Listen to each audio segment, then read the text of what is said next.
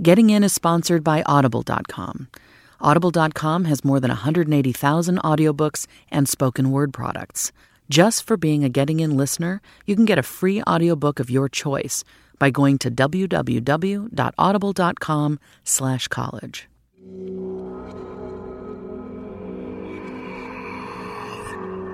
From Slate and Panoply, this is Getting In, a podcast series about the path to college.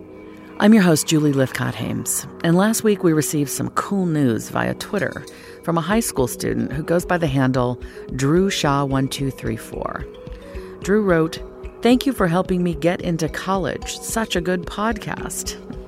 Congratulations, Drew.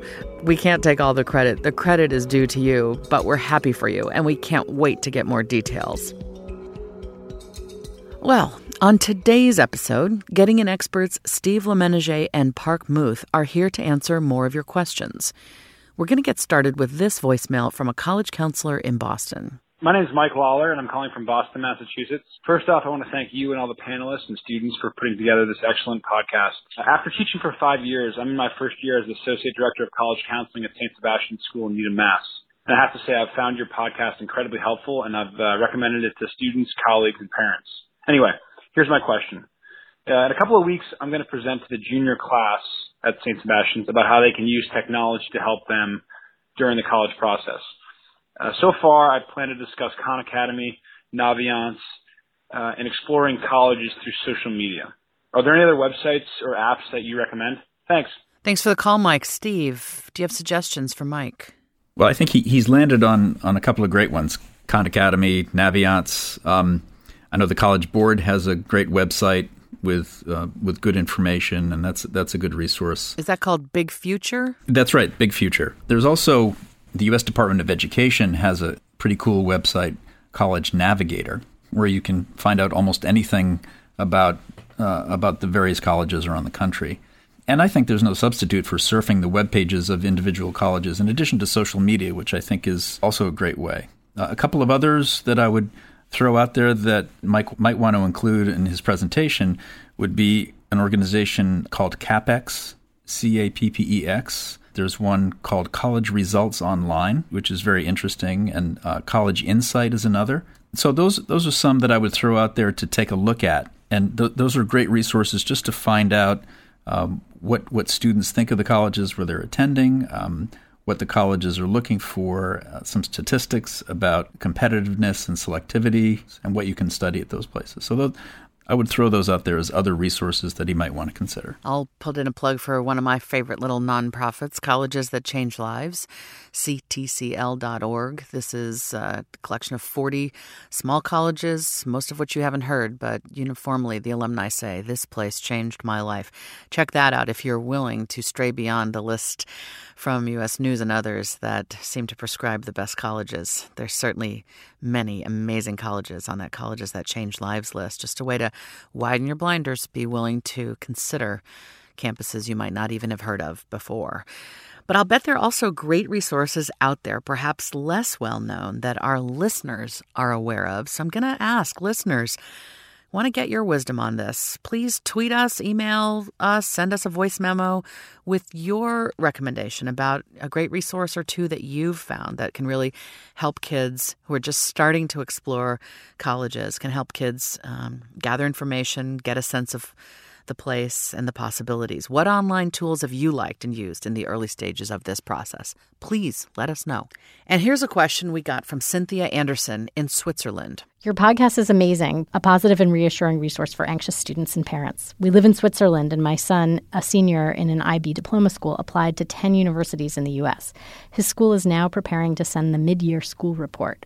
My question is twofold Is there an IB score for U.S. universities or a reference point that IB students might use to convert their scores to a U.S. GPA?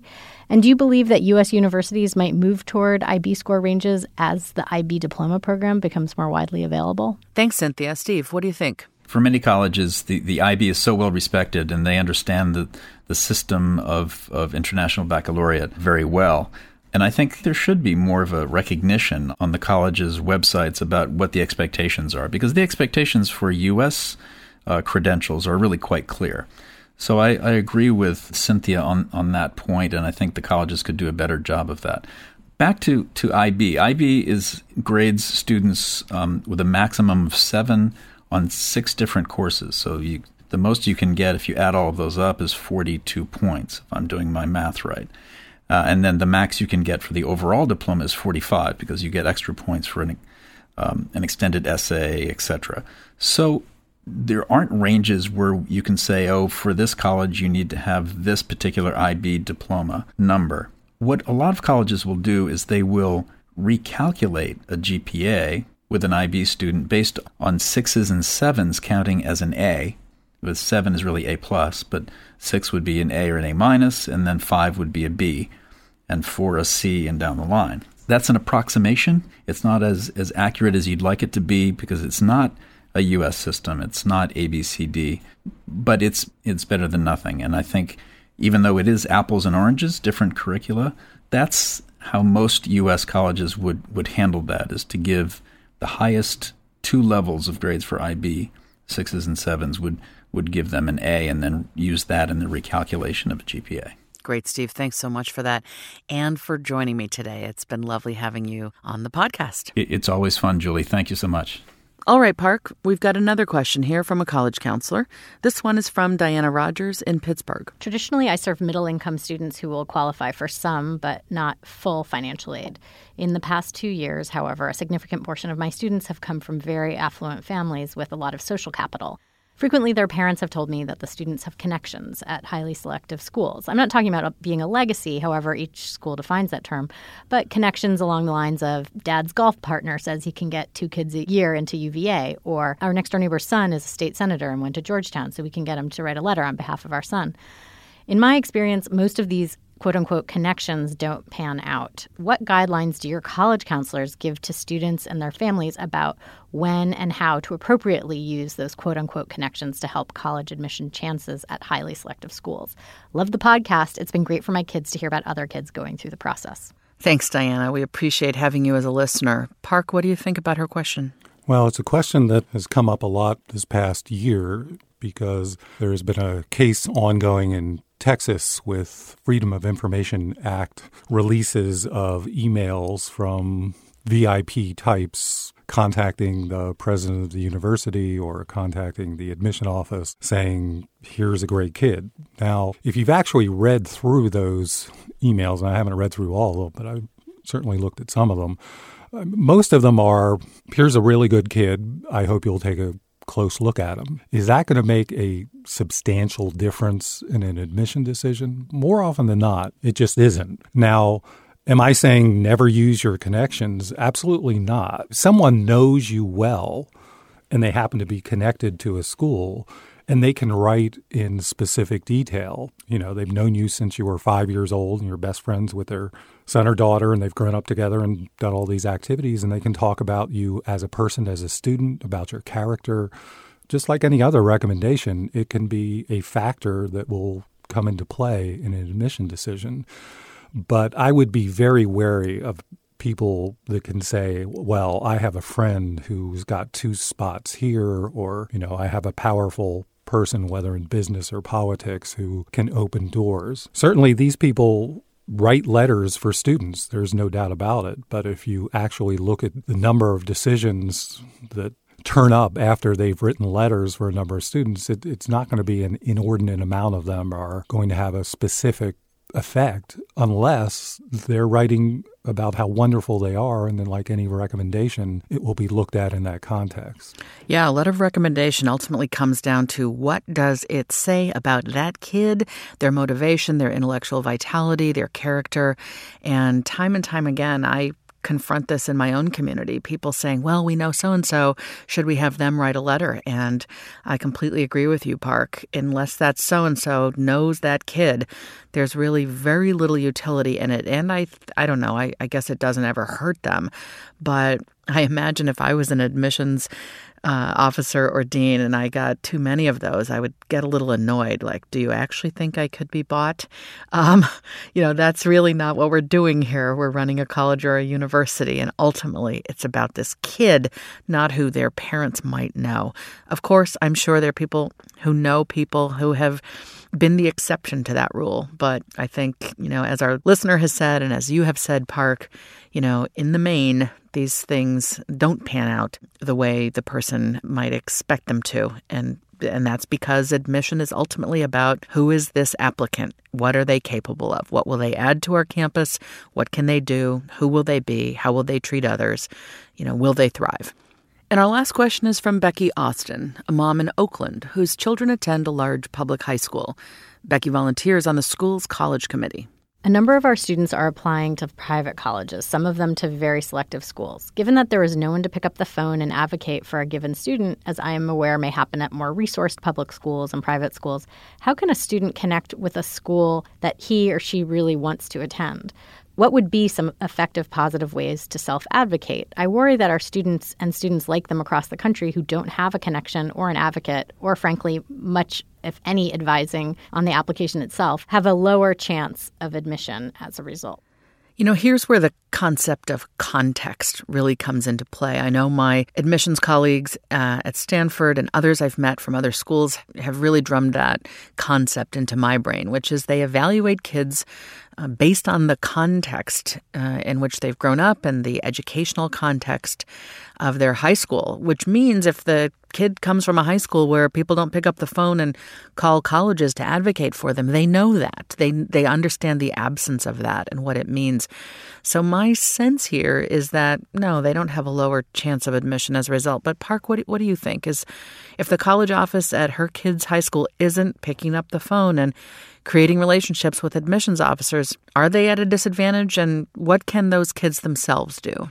In part, it depends. I think one of the best books written about the admission process, it's now old, but it's still quite useful, and it's called The Gatekeepers, written by Jacques Steinberg, who originally was writing that for the New York Times, the Choice blogs. And he followed students through the process, and it focused mainly on Wesleyan and on one admission officer. Ralph Figueroa, the guy that is sort of the hero of the book, he does have, it's clear, a relationship with the Harvard Westlake School in Los Angeles, and their counselor advocates for students. And it's clear in the book that that does have an effect. Now, here we have a student that doesn't have that. Does that mean they're in trouble? Well, it depends where they live, but Schools are traveling all over the country now, and many of them host programs at a school or a hotel or some general place where they invite parents and students to come in and hear about their schools. Or they may come into their high school and do a particular visit. In either case, regionally, you have an opportunity to meet an admission officer, and that's a chance to get their business card and if you have questions, you may be able to develop a relationship with that person. One of the things I advise students to do if they really do have an interest in a school is to spend some time and find out about faculty. And if they have a particular area of interest, they may find a faculty member who is teaching a course in an area they have a particular passion about or a talent in or experience with, and maybe reach out to them with a question. And if they respond, then now you have someone on that campus that you can say if a school asks, Why are you interested in us? And you can say, Well, in my emails with Professor so and so, I found out more about research opportunities. And then you've demonstrated an active interest on your own. You've demonstrated your ability to reach out on your own. Those actually, those are skills that transcend a college counselor saying you're a good student to an admission officer, you've actually done all that yourself. So, what about the kid, though, who's not doing research and who's at a high school? The staff ratio, staff student ratio for college counseling isn't such that they've got the time and the wherewithal to pick up the phone and try to create relationships uh, with admissions officers where they can't tap into that prior relationship as a way to leverage an applicant's chances. What would you say to that kid? They don't have the chance to attend a presentation by the college because the college isn't coming anywhere near close. What can a kid do from their own desktop, um, if anything, or is the application enough? Well, it partly depends on the selectivity of the school because many schools are primarily numbers driven, and that's probably true for 85% of the schools anyway. At the same time, someone who's sitting in their desk, they can reach out to schools. Many times the schools list who is in charge of a region. So even if they don't come to visit, you still have a name. So the students who want to do a little searching, or they can even call and say, Is there a particular person that I could talk to who is in charge of my region? And I have some questions. So I don't think they have to feel that they don't have any chance to do some outreach if they if they do a little homework on their end. Okay, and that kind of outreach is appropriate as opposed to being seen as uh, being a pest.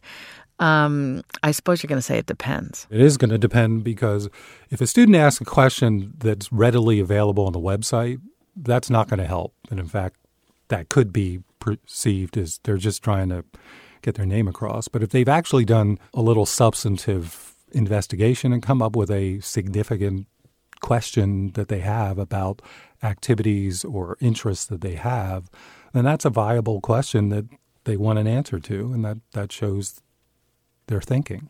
Okay, so I think I'm going to um, draw a conclusion here for listeners, which is that most students don't attend high schools where guidance counselors have strong relationships with colleges. If that's you and you're listening, sit tight, don't freak out. You're going to put together a fantastic application. If you've got questions that aren't answered on the website, contact the school.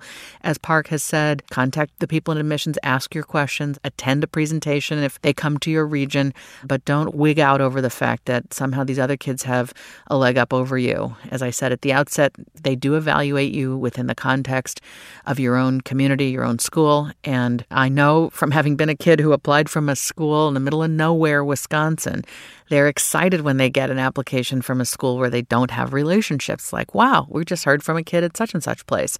That's actually um, a fun thing for admissions officers, too, because they want to know that their reach is expanding and that kids from plenty of other schools than they, they might have close relationships with know about them and are interested in attending their school. Parke, thanks so much for joining me today. Thanks so much for having me on, and I hope people will listen to this and, and learn from it. Listeners, we love hearing from you. You can find us on Twitter. Our handle is at GettingInPod. That's all one word, Getting In Pod. Please keep sending your voice memos and emails too. Our email address is gettingin at slate.com.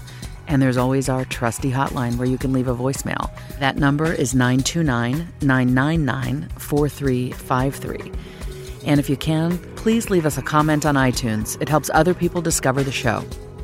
Getting In is a production of Slate and Panoply Media. Michelle Siegel is our producer. Our executive producer is Laura Mayer. And Panoply's chief content officer is Andy Bowers. Thanks so much for listening. I'm Julie Lythcott Haims. And remember, it's not just about getting in, it's about finding the right fit. Getting In is sponsored by Audible.com. Audible has more than 180,000 audiobooks. You can download them and access them on a bunch of different devices, like iPhones, Android, Kindle, or pretty much any other MP3 player. One book to try out from Audible is The Opposite of Spoiled Raising Kids Who Are Grounded, Generous, and Smart About Money. Author Ron Lieber is the New York Times money columnist, and he covers the basics from how to handle the tooth fairy to college tuition. But he also identifies a set of traits traits like modesty, patience, generosity, and perspective that parents hope their teenagers will carry with them out into the world. If you want to listen to The Opposite of Spoiled or many other books, Audible has it. With more than 180,000 audiobooks and spoken word products, you'll find what you're looking for. Get a free audiobook and 30-day trial today by signing up at www.audible.com/college.